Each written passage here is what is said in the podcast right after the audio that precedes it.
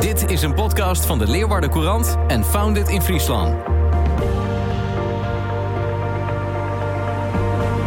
Ondernemen, innovaties, duurzaam, creatief, ontwikkelen en ambitie. Die spiegel houden ze wel voor. Van je besef, jouw salaris komt binnen. Maar zijn ze iets aan het ontwikkelen wat echt reet spannend is? Want het kan ook nog gaan floppen. Dit is een podcast over het start-up klimaat in Friesland. Welkom bij deze aflevering van Boven het Maaiveld, waarin we bespreken wat publieke organisaties kunnen leren van start-ups en andersom.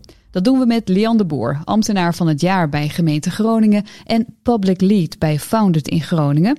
En Giel Franke, algemeen manager bij Carver. En die Carver, dat is een bijzonder ding, Giel. Wees even onze ogen en oren en neem ons mee in dat innovatieve transportmiddel uit Leeuwarden. Ik denk dat je eerst even van de buitenkant gaat kijken. Uh, we, zijn een, uh, we maken de, de Carver, een uh, elektrische driewieler. Uh, van ongeveer een meter breed, uh, 1,50 meter hoog. Er zit uh, een hele open, transparante cabine eigenlijk op. je kan zien dat het een plek heeft voor, voor een bestuurder en een passagier erachter. je ziet een leuke cabrio-dakje, wat je met mooi weer, wat eraan komt, open kan rollen. Om, ja, om ook een beetje van het mooie weer te genieten terwijl je aan het rijden bent. En als je instapt, dan zie je eigenlijk de omgeving uh, van, van, een, van een kleine auto aan de binnenkant. Dus een gewoon stuur met, met wat is het, flippers voor de, voor, de, voor de verlichting en voor de richtingaanwijzer, richtingaanwijzer en de ruitenwisser. ja goed, en het belangrijkste begint eigenlijk dat, dat zodra je hem aanzet, dan hoor je eigenlijk niks, omdat hij elektrisch is. hij rijdt als een automaat en, en het mooiste komt als je de bochten door uh, mag, want, uh, want dan kantelt hij op een hele unieke uh, manier. Tot wel een 40 graden kan, kan het voertuig kantelen om zonder, zonder om te vallen veilig de bocht door te zoeven, te vliegen.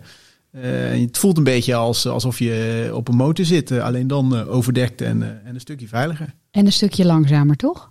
Ja, hij gaat 45 km per uur. Ja, zij valt in een, in de voertuigklasse, uh, net als met de scooters, uh, tot 45 km per uur. Er gaat ongeveer een 100 kilometer actieradius heb je met één keer laden. En voor een euro laad je hem weer helemaal op tot 100 kilometer. En dan horen we jouw stemgeluid. We hebben natuurlijk verschillende mensen, ook uh, uh, vanuit allerlei hoeken van Nederland. Uh, ja. Wat brengt iemand met, met zo'n toch wat zachte G naar het Friese? Wie ben, wie ben jij? Ik ben Giel Franke. Uh, ik ben directeur uh, van Carver Europe. Ik ben het 2,5, 3 jaar geleden gestart uh, bij Carver om de supply chain en, en van een prototype fase te mee te begeleiden tot aan de productiefase. met ondersteuning van de NOM en de VOM, de Friese Ontwikkelmaatschappij, zijn we in Friesland gestart en in Leeuwarden geland met het bouwen van onze productie of onze assemblagefabriek. Ja, naarmate je alle stapjes van dat ontwikkeltraject doorgaat, dan kom je steeds dichterbij uh, meer aandacht en tijd steken in, in de fabriek in Leeuwarden. Dus ik zat hier twee dagen in de week of zo. En inmiddels bouwen we ons marketing en sales team ook op in, in Leeuwarden. In ieder geval het grootste deel. En uh, daarvoor is nog wat tijd en aandacht nodig. Dus ja, toen heb ik uh, samen met mijn vrouw en, en, kinderen besloten om de grote move maar naar het noorden te maken. Ja, want je hoort natuurlijk dat ik uit Brabant kom. Ja, ja. En even voor de goede orde. als we kijken naar de, de worstenbroodjes, hè, die horen tot cultureel erfgoed. Uh, onze wat kleine koekjes, hoe heten ze ook alweer? De, ja, ja. die, die, die zijn natuurlijk ondergeschikt. Tenminste, nou ja, goed, doe mij dan maar een oranje koek. ja, mooi, mooi beeld om te horen. Nog even het plaatje ook bij die fabriek en hoeveel mensen er werken bij Carver. Uh, op dit moment hebben we een team van ongeveer 35, 40 mensen. Uh, daarvan werkt een deel nog in Schavendeel, ons, in ons ontwikkelcentrum. Uh, we hebben een klein deel in, uh, in Azië zitten, uh, bij een deel van onze leveranciers, Zuid-Korea, Zuid-China. En de rest werkt het gros dus in Leeuwarden. Ja, en als je kijkt naar, hè, we hebben het over start-ups, scale-ups, gevestigde bedrijven. Waar schaar jij Carver onder? we zijn altijd in transitie, maar nu maken we een beetje de transitie van, van start-up naar scale-up. Dus we hebben alle checks in, in, in, de, in, in de boxes gemaakt. Hè. Dus het voertuig is ontwikkeld, is geïndustrialiseerd. we zijn nu zover dat we de marketing aan het, aan het uitbouwen zijn en de verkoop aan het opstarten. Ik denk dat we scale-up zijn op het moment dat we echt established zijn in Nederland en een jaar of twee uh, verkopen erop hebben zitten. Maar uh, ja, goed, we zijn druk bezig om dat voor elkaar te krijgen. En nog even om het plaatje dan helemaal compleet te krijgen. Hoeveel carvers rijden er al rond?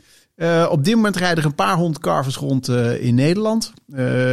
tientallen in, in Duitsland, Italië. en we zijn druk bezig met nog dealers in, in andere regio's. Ja, goed, en ik hoop dat we dat met drie tot vijf jaar naar duizenden kunnen, kunnen duwen. Dat is in ieder geval de ambitie. En uh, gemeente Leeuwarden rijdt ook in een carver. Jazeker. Ja. ja. Zometeen gaan we het ook hebben over de samenwerking met uh, publieke organisaties. Uh, maar eerst stel ik graag onze tweede gast voor. En ook dat jullie elkaar een beetje beter leren kennen. Want de nieuwsgierigheid was wel groot. Lian de Boer, jouw functie ehm, en misschien ook even benoemen. Wat maakte jou ambtenaar van het jaar? Kijk, ja, ik werk bij Economische Zaken van de gemeente Groningen. Ze noemen dat het adviseur of nou, wat je het ook maar noemt. Maar ja, ik, ik ben eigenlijk een soort accountmanager voor bedrijven. Dus uh, ik ben hun aanspreekpunt en ik probeer met hun projecten te ontwikkelen die uh, regio nog een stukje beter maken. En het leuke is, ik ben ambtenaar van het jaar geworden omdat ondernemers mij hadden genomineerd en een grote campagne hebben gehouden om, uh, om mij ambtenaar van het jaar te laten worden. Dus dat was voor mij het grootste compliment. Als je bij economische zaken werkt en ondernemers nomineer je. Nou, dat was, daar werd ik echt heel erg blij van. Ik zag een joekelig billboard langs de snelweg. Ja, ik ik stond inderdaad op een billboard. Ja. en als je dan kijkt, want jullie uh, raakten al met elkaar uh, in gesprek zojuist. Wat mij opviel is dat je dan direct al hele praktische vragen stelt. En als je dan kijkt naar het onderwerp van deze podcast, wat kunnen publieke organisaties leren van start-ups? Zometeen stellen we de vraag ook andersom. Maar wat vind jij dan al ontzettend leerzaam als je kijkt naar die bedrijven en dus ook de start-ups? Ja, ik vind het sowieso heel boeiend om te horen hoe ze zich opbouwen, hoe ze stappen zetten. Uh, ja, ik, ik word gewoon heel erg nieuwsgierig. Hoe zit je bedrijf in elkaar en, en waar, waar sta je nu? Dus dat vind ik gewoon heel leuk aan mijn werk om daar een beetje dieper in te duiken. En waar ik vooral merk, waar wij veel als overheden, en dat geldt niet alleen voor gemeentes, maar allemaal. Um, nou ja, ik noemde net al even van ja, we zijn uit die eerste fase van het band. We hebben alles getest en we zijn verder. En merk dat wij als overheden soms wel iets helemaal uit willen denken en dan pas mm. verder gaan. Dus uh, een stapje terug, laten we eerst maar eens een prototype bouwen en testen van je gebruiker. Uh, nou ja, feedback ophalen en dan weer verder. Dus ik denk dat dat de manier van werken en hoe je het aan de slag gaat. Ik denk dat we daar als overheden nog heel veel van kunnen leren. Ja, want als het gaat over de visie op elkaar, laten we starten dan bij die uh, overheden. Hoe kijken die naar, uh, naar start-ups? Hebben, hebben ze altijd een compleet beeld van hoe die ondernemer denkt? Nee, en ik denk ook dat dat heel wisselend is. Want ik werk bij economische zaken. Dus ik heb sowieso een ja, wij zetten bedrijven voorop. Dus ik wil, als ik een start-up uit Groningen of hier uit de regio hoor, dan denk ik alleen maar: Goh, hoe kan ik helpen? Hoe, kan ik, hoe kunnen wij vanuit onze rol, vanuit wat wij doen, een steentje bijdragen? Maar ja, er zijn natuurlijk ook wel, als jij gewoon met mobiliteit bezig bent, of met uh, nou ja, welk beleid je binnen de gemeente ook werkt, dan is het soms ook wel even van nou wat moet die start-up? Of wat, uh, ja, nou ja, nee, dat kan allemaal niet hoor. Dat, uh, we hebben nu net het beleid allemaal bedacht. En ook komt er opeens zo'n carver dat op de weg moet bewijzen van. Ik, ik noem maar, ik, ik zeg niet dat dit zo is in dit voorbeeld. Maar, um, dus er zit ook wel een soort van, ja, zo'n zo'n hippe start-up, wat moeten wij daarmee? Ja. Maar ja, het, het is zo afhankelijk van een persoon die je denk ik ook tegenkomt en hoe zo'n samenwerking gaat. Ja, als je kijkt naar de visie andersom, dus hoe dacht jij over overheden? Welk beeld, uh, beeld had je daarvan? Um, nou ja, ik denk dat, dat uh, in de meeste gevallen ze gewoon goed kunnen functioneren als, als supporting en, en ondersteunende uh, partij. En uh, ik denk als je ze op die manier ziet, dan, dan kan je ook snel tot sommige samenwerking of, uh, of uh, een manier van, van ondersteuning komen. Hangt dat nog iets te veel af van de poppetjes, zeg ik maar even wat populair, die daar zitten? Ik zie Lian al knikken. 100%. Ja, ja, ja, ja. Ik, ik denk dat dat misschien wel het, het grootste. Ja, misschien is dat een ding wat, wat je, wat moet het zeggen, publieke organisaties kunnen leren van start-ups. Ik denk dat voor start-ups is het heel belangrijk omdat je beperkte resources hebt. Dat je uh, kiest dat je alle right people on de bus hebt. Mhm. om, om te doen wat je op dat moment moet doen. En uh, um, ja, die, die moet ik zeggen, opleiding, of ik weet niet precies hoe je het zou moeten benoemen, maar die manier van werken zou misschien in een publieke organisatie ook goed functioneren. Dat je voor wat je op dat moment aan het doen bent, de juiste mensen erbij zet. In ieder geval is mijn ervaring dat er gewoon kwaliteitsverschil zit in een vergelijkbaar soort product wat je bij gemeente of, of, of publieke organisatie A moet krijgen versus B. Misschien wel grappig om even te vertellen. Uh, um, wij doen zaken in Azië. Uh, een van onze productiepartners uh, zit in Zuid-Korea. ik had daar een gesprek over het verlengen of het vernieuwen van een rijbewijs. Ja, dat doe je daar bij een terminal. En dat is met vijf minuten gebeurd. Weet je al? Terwijl ik moeilijk moet doen om ja, ik was er nog net dat ik nog uitgeschreven was uit Nederland in, op dat moment. Dus kon ik het toch via de post organiseren. Maar anders dan moet je echt even opkomen dagen en afspraak maken. En, uh, een soort ja. loket bedoel je dan? Sorry? Je, je, komt bij een soort loket waar je dat even regelt, of? Ja, daarbij gewoon. Je bewijzen van uh, uh, op het treinstation uh, bij, een, bij een, een, paal aan de muur kan je. Je houdt je ID-kaart onder een scanner. Ja, ja, ja, je voert in wat je graag wilt hebben. Dat, ja, dat serviceniveau, eigenlijk wat je als consument gewend bent op in allerlei uh, facetten van het leven, Lian, is hier toch ook wel een beetje het beeld. Van, ja, het moet allemaal soms nog zo omslachtig. Herken je dat? Of is, is het, ben ik niet compleet genoeg? Nee, nee, nee dat is precies. Dat is precies. Ja. Ik heb uh, uh, het pasje van mijn, uh, van mijn vuilnis, wat is het, vuilniscontainer buiten kwijtgeraakt tijdens de verhuizing. Hè, op de eerste moment, dus die heb ik hem nu aangevraagd. Ja, dat is zeven dagen geleden. Ja. En dat kan dan digitaal met de post. In de tussentijd staan er twee zakken en ik heb twee jonge kinderen. Nou, die kunnen nog niet alles op de wc. Denk maar na. Mm. Hè, dat... en dat, Lian, dat wenten we niet alleen op jou af als ambtenaar nee. natuurlijk. Maar het is misschien wel een herkenbaar beeld. Laten we het constructief vragen. Hoe zorgen jullie ervoor? Welke lessen heb je ook voor collega-overheden? Om dat serviceniveau, om, om dat, die naadloze ervaring uh, beter te maken? Wat, wat, heb, wat doe jij al anders misschien dan zoveel jaar geleden? Um, nou, ik, ik zit dan ook nog niet eens weer zo. Ik werk nu bijna tien jaar, denk ik, bij de overheid. Dus toen was denk ik al die kanteling al wel wat gaande dat we er anders naar gaan kijken. Um, ten eerste zit daar, we, moeten zo'n grote slag maken dat je niet alles in één keer kan betalen. Dus daar is ook gewoon afhankelijk waar maak je keuzes als organisatie waar je nu gaat investeren. Um, wat nog eenvoudiger wordt voor de burger. Maar ik denk dat er ook een heel groot gedeelte zit in de complexiteit tussen allerlei beleidsplekken in onze organisatie. Dus ik heb één keer een evenement mogen hosten waarin wij uh, de website uh, van de gemeente Groningen onder de loep namen en dat we aan iemand vroegen, dat hadden we gewoon even een studenten ergens vandaan geplukt en die, uh, die moest zoeken waar ze kon parkeren in een bepaalde wijk in Groningen, maar dat ze ook gelijk haar elektrische auto kon opladen. En toen gingen we dat met een eye-tracking machine volgen, hoe zij dat ging zoeken op, op onze website. Ja, dat was gewoon hilarisch. Het was echt. Maar dan zie je ook opeens dat verschillend beleid bij elkaar komt. Want er is één collega die gaat gewoon over het parkeren. En er is een andere tak die zich bezighoudt met uh, verduurzaming. Dus eigenlijk zeg maar kan zo'n website, dit is dan nog een website, heel eenvoudig zijn. Maar omdat de achterkant en hoe we denken soms zo ingewikkeld is, um, ja, maken we het naar de burger ook gewoon super complex. En ik denk dat daar de grootste uitdaging zit, dat we gewoon een beetje, ja, we moeten wat simpeler worden of zo. Ja. Want je kan nog de alle, ja, de slimste, nieuwste technische snufjes hebben, maar als je organisatie er niet op is ingericht, ja, dan is het heel lastig om dat alsnog voor elkaar te krijgen. Op welke manier werken jullie uh, vanuit de gemeente samen met start-ups? Um, ja, dat gebeurt soms gewoon op individueel niveau, omdat een start-up een goede relatie heeft. Wat je net ook al zei, ja, het begint op, ja, het gaat echt om mensen. Dus uh, sommigen weten hun weg te vinden. Um, toen ik zelf vijf jaar geleden bij de gemeente Groningen kwam, toen werd ik, ja, dat noemen ze in, in, in het land start-up officers. Oftewel, ik kwam op een landelijke website te staan, dan kon je, stond mijn telefoonnummer bij mijn e-mailadres en dan kon je me bellen als je dacht, ik heb een vraag aan de gemeente Groningen. En ik kreeg zoveel reacties van allemaal start-ups die zeiden van ja, maar wij zijn nu iets heel gaafs aan het ontwikkelen en wij zouden dat graag met jullie willen doen. Maar ik liep zo vast, want dan moest ik net die ene collega vinden die er ook enthousiast over was. En toen dachten wij, ja, dat, stukje moet je meer begeleiden. En toen hebben wij eigenlijk het programma Startup in Residence gekopieerd van de gemeente Amsterdam. Die hebben dat vanuit de Silicon Valley overgenomen. Um, want er moeten een aantal dingen bij elkaar komen. Dat vraagstuk moet echt net ook heel actueel zijn binnen de gemeente. En er moet ook budget voor zijn. Er moet iemand op zitten die er hard voor loopt.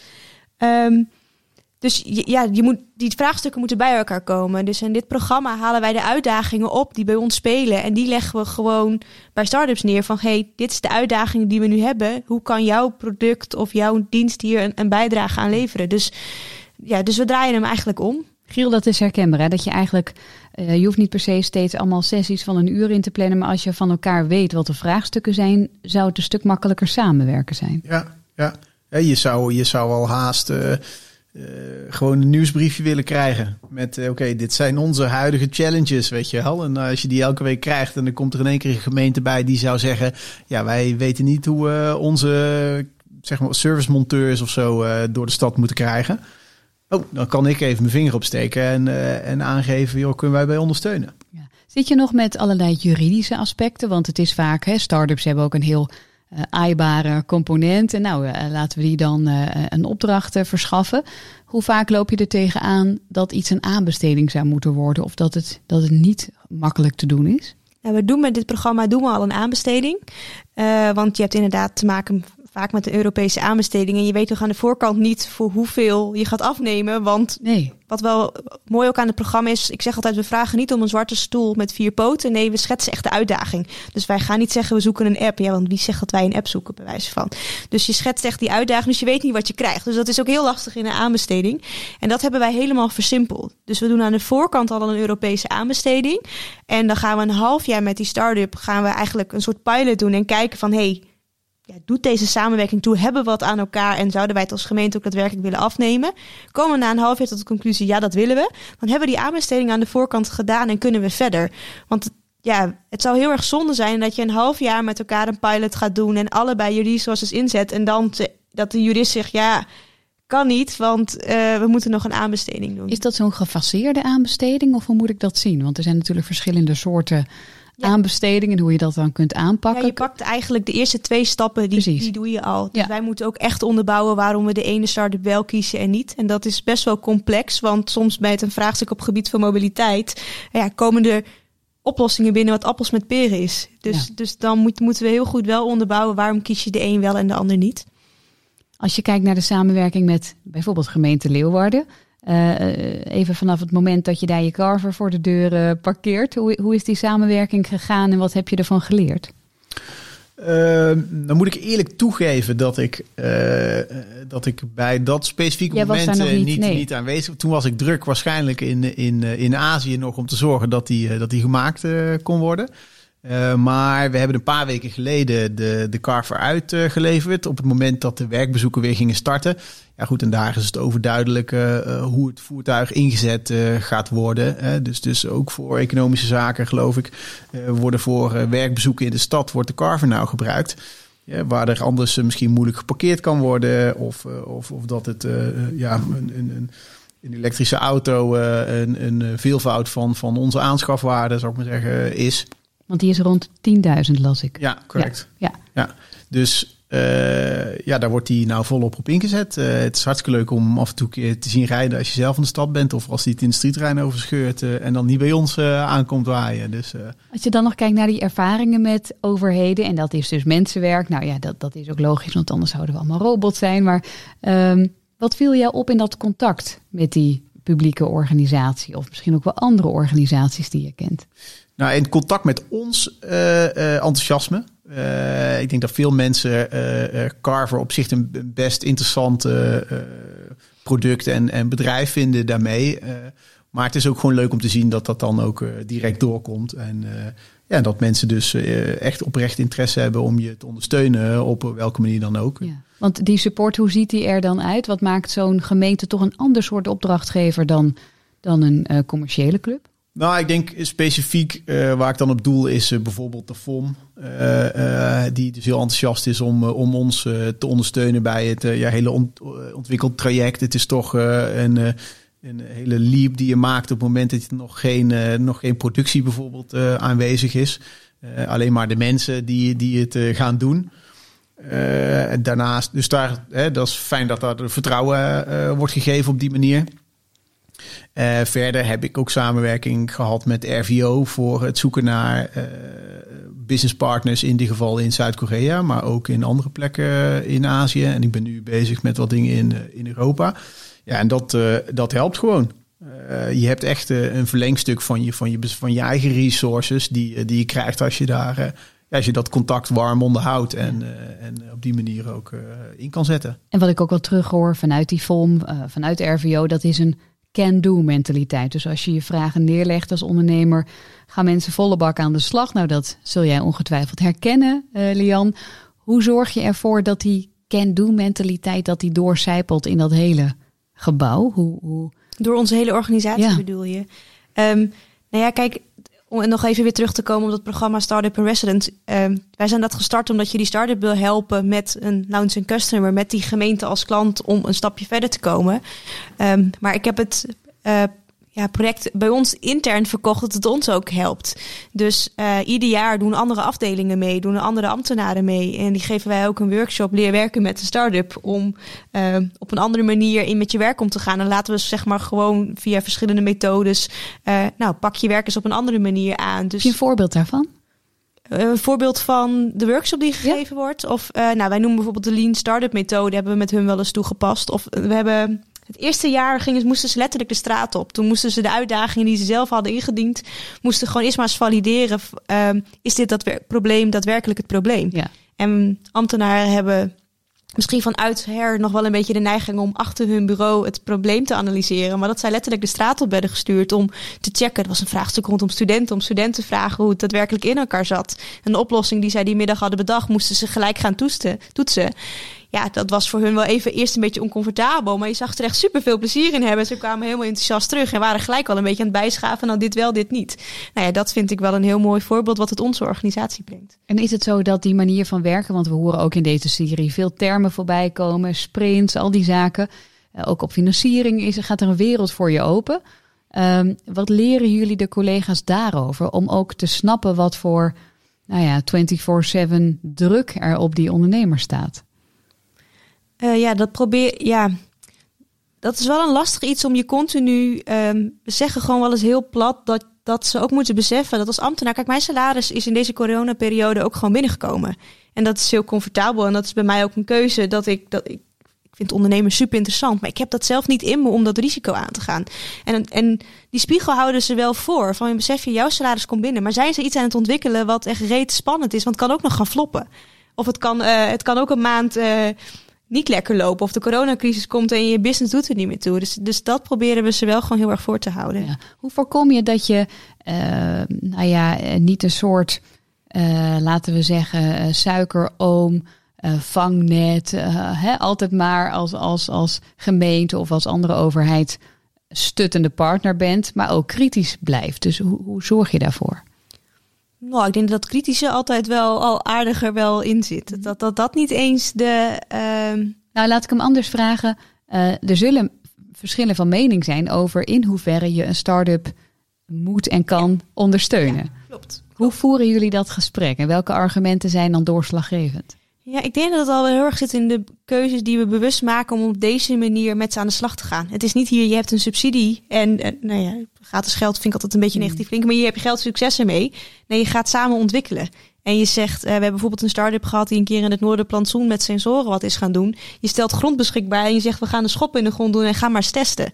Dus ik vind dat al een verschillende keuze. Kies je voor subsidie of kies je gewoon door te gaan doen en te experimenteren. En je bent in die zin ook collega's dan van elkaar. Precies. Ja. En door dat laatste te kiezen ga je denk ik al een hele andere relatie aan. En um, ja, ik denk dat dat helpt. Mooi. Giel? Nou ja, faciliteren is iets anders dan, dan financieel ondersteunen, denk ik. En de, de nadruk vanuit de publieke rol, denk ik, moet liggen op dat faciliteren. En, en financiële middelen, ja, op dit moment uh, zijn er natuurlijk, uh, wat je zegt, er is gewoon gratis geld. Ja, ja. Dat hoeft de gemeente niet meer te doen, dat doet de Europese Unie al. Dus wat dat betreft is het niet zo ingewikkeld, denk ik. Hè, dus, zorg, dus, dat je, ja. zorg dat je je product valideert, dat je dat test. En als je daar support en, en ondersteuning bij nodig hebt, en dat werkt dan inderdaad met je lokale publieke organisaties. Kijk, en op gebied van, van financiële steun of steun of stutting, hoe je het uh, wil noemen. Ja, als een gemeente daar gewone ondernemers, om het zo maar te zeggen, niet anders behandelt dan start-ups, dan is er volgens mij niks aan de hand. Nee. En volgens mij, als ik jou zo hoor, inderdaad, wees je goed bewust van de rol die je kunt spelen. Dus in, inderdaad, dat je niet alleen maar in subsidies denkt, maar juist veel verder meedenkt. Wat vond jij zelf een mooi moment, uh, Lian, als het gaat om dat faciliteren van start-ups? Een kippenvelmoment of een, een, een, een doorbraak? Ja, dat is ook wat mijn collega mij vertelde. We, in ons programma is ook eentje die met de Groningen Haven heeft samengewerkt. Want we doen dit programma niet meer als alleen gemeente Groningen. Friesland doet nu ook mee, want ze hebben natuurlijk genoeg publieke instellingen in het noorden. En dat zo'n start-up dan met flesje champagne aankomt om je te bedanken. Omdat ze door deze test een investering hebben binnengehaald. Ja, dat zijn wel van die momenten waar ik heel trots op ben. Of dat je dan letterlijk door de stad fietst en wat getest wordt ziet hangen, ja, dan, dan word ik daar wel heel blij van. Of dat je ziet dat die start-up opeens een kantoor heeft geopend en dat ze gegroeid zijn. Dat zijn wel de dingen waar ik mijn werk voor doe. Mooi. We hebben het ook over het ecosysteem in het noorden hè, en, en in de provincie, maar ook wat breder. Hoe kunnen we dat nog beter inrichten? Dat we hier een ondernemend klimaat hebben, dat we kunnen valideren, dat we de juiste mensen aan boord uh, hebben. Als jij nog iets zou mogen toevoegen, behalve dan natuurlijk worstenbroodjes, aan dat Friese en Noordelijke ecosysteem. Wat zou jouw advies dan zijn?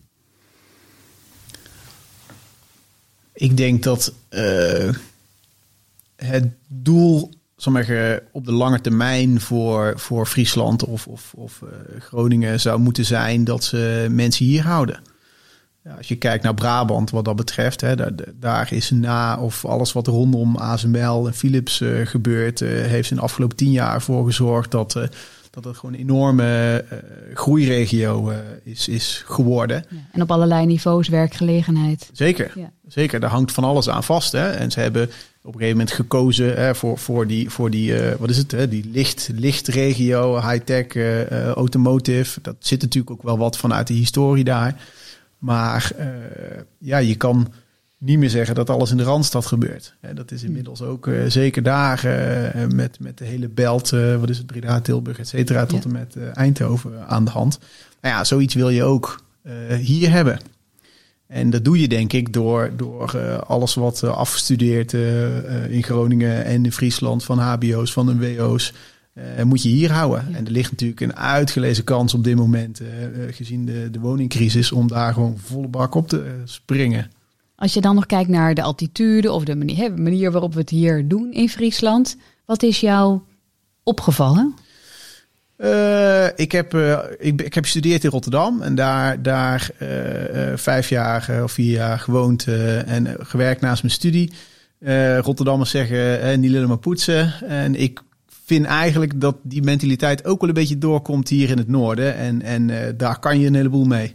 Dus, uh, dus ik denk, uh, als de mensen maar hier blijven, dan, uh, dan komt dat wel los. En ja, goed, misschien is de faciliterende rol vanuit de overheid dan om, als je enigszins een, een, een richting ziet die zich aan het ontplooien en het ontwikkelen is, dat je daarop inhaakt en op doorzet.